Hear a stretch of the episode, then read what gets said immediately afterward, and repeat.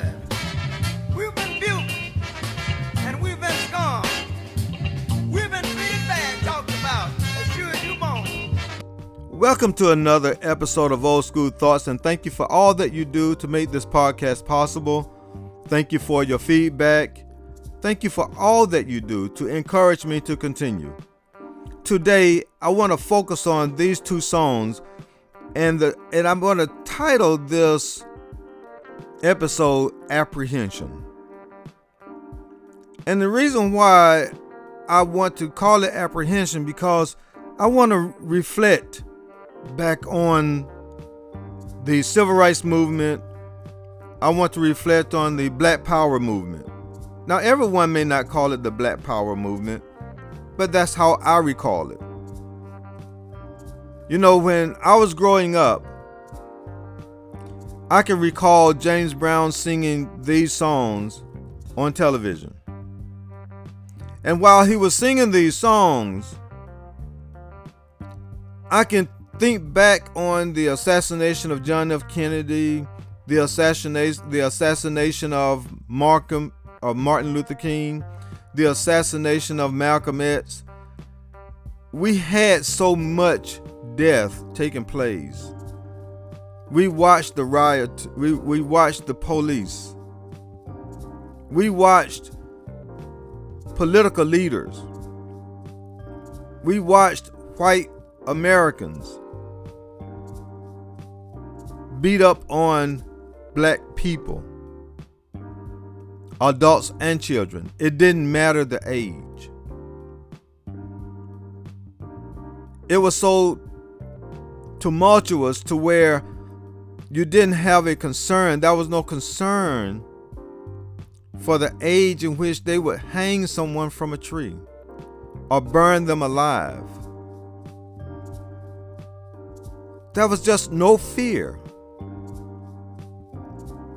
And now I'm watching it play out again with politicians who are in the Senate, who are in Congress. A president who was just removed, who was two times rejected. And here we are, we're walking around with apprehension. The reason why I started with the words apprehension is because yesterday I was on Fort Benning near Columbus, Georgia, at the commissary, at the commissary, which is a grocery store. And it was really something to walk around in a commissary where everyone in that commissary is associated with the military. And to see the level of apprehension. Now, I understand, because we have so much racial turmoil right now, people don't know who to speak to, don't know who to talk to, they don't know how to approach you. But it reminded me of when we desegregated schools in Columbus, Georgia in nineteen seventy-one. I was going into junior high school. No, middle school then, but junior high school. I was going into junior high school. And when we reached, and when I reached that junior high school, I watched white kids, my peers. I don't know what their parents taught them, but at that particular school, their parents taught them something about race relations. Because they smiled. They welcomed us. But there was, there was apprehension, because they knew what period we were in. They just didn't know how we were going to react, because we had a right to walk in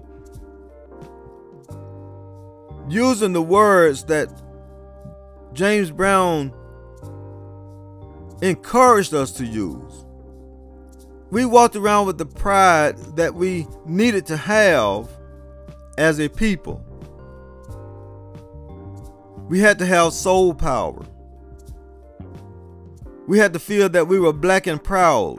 Because if you don't feel that, if you don't feel good about yourself, who will? And that song made us feel good about who we were. It was our comeback to everything negative. But soul power was about unity. It was that opportunity for us to come together and be one, defending the the neighborhood, defending our rights, defending whatever it was that we felt we needed to defend. Soul power. We had to have it. But I reached out today and I thought about the word apprehension, because going back to that commissary, my wife and I were hitting different aisles as we were rushing through the commissary. But there was this one white woman in the commissary.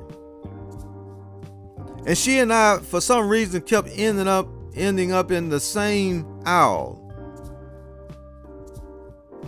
And I can see her looking as I don't know what to do.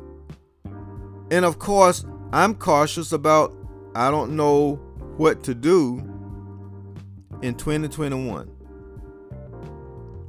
But at some point, she and I ended up on another aisle and we were closer together.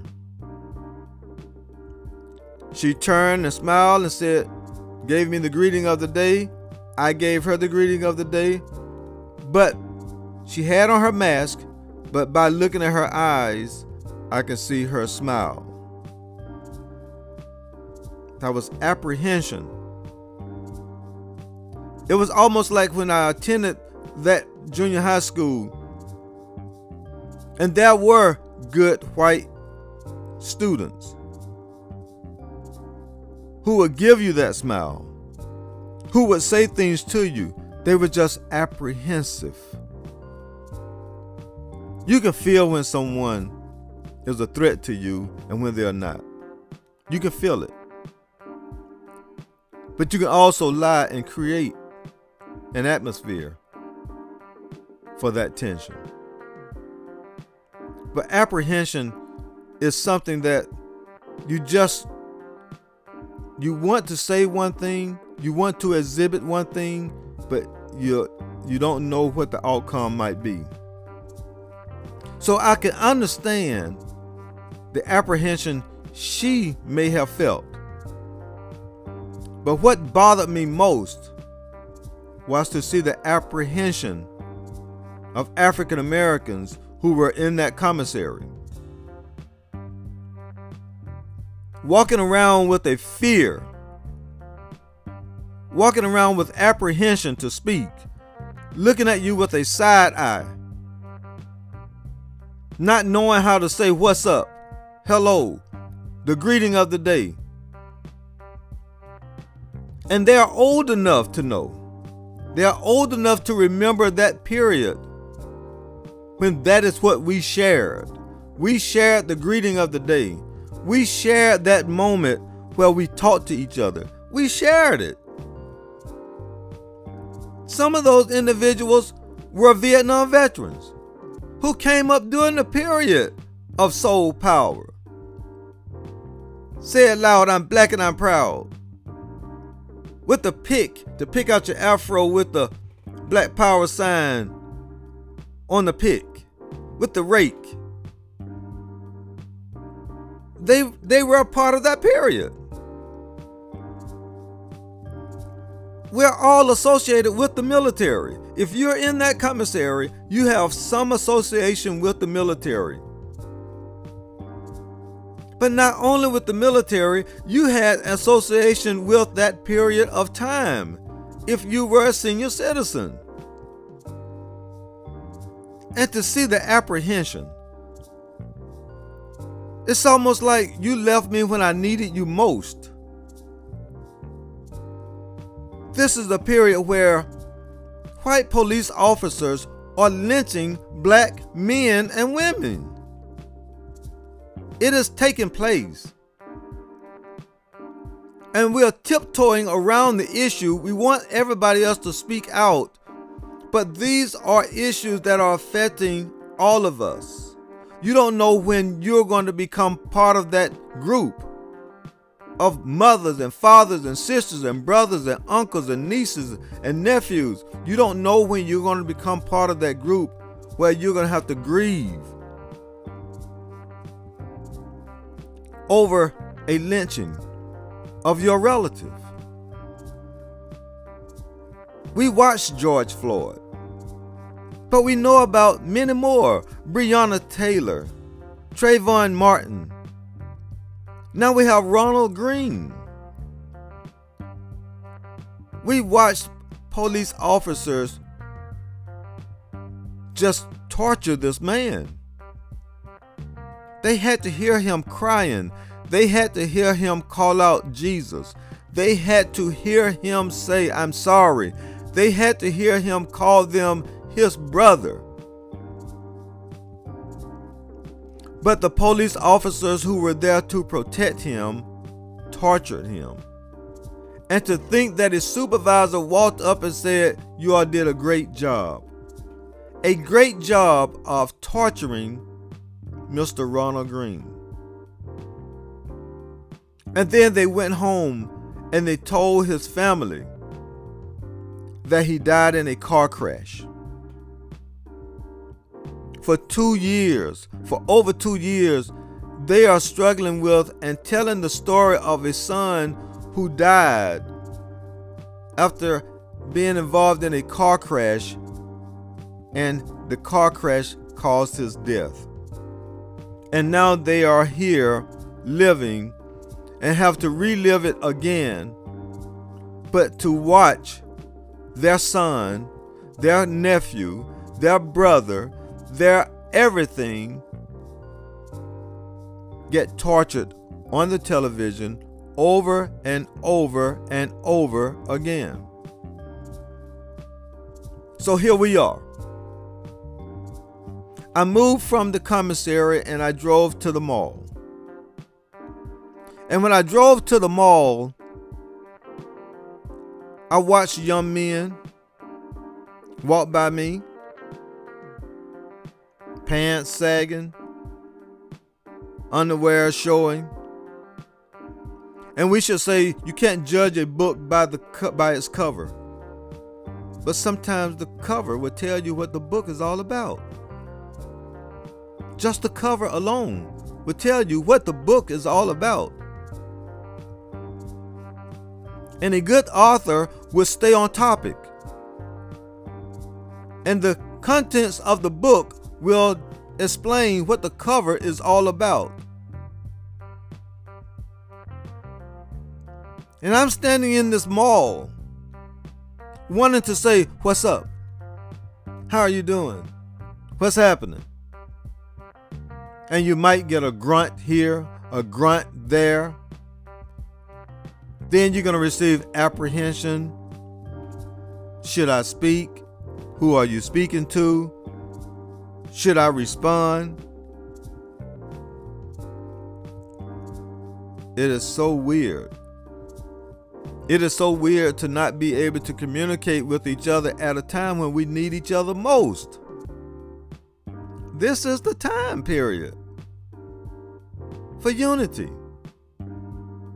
But I have to stand here and say, which one of these young people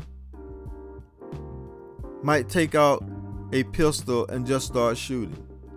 Which one might start a fight with their rival right here in the mall? It's not unheard of. I wasn't walking around with a fear. I'm just looking at the cover. And I'm saying, with the tone of our society, what could happen? And it is a reality. But if you don't want someone to feel uncomfortable, then make them feel comfortable. Why are we walking around with apprehension? Why are we walking around looking at someone with a side eye? Why are you dropping your head? I mean, to the people who look like you, to the people who are part of your race, and you are afraid.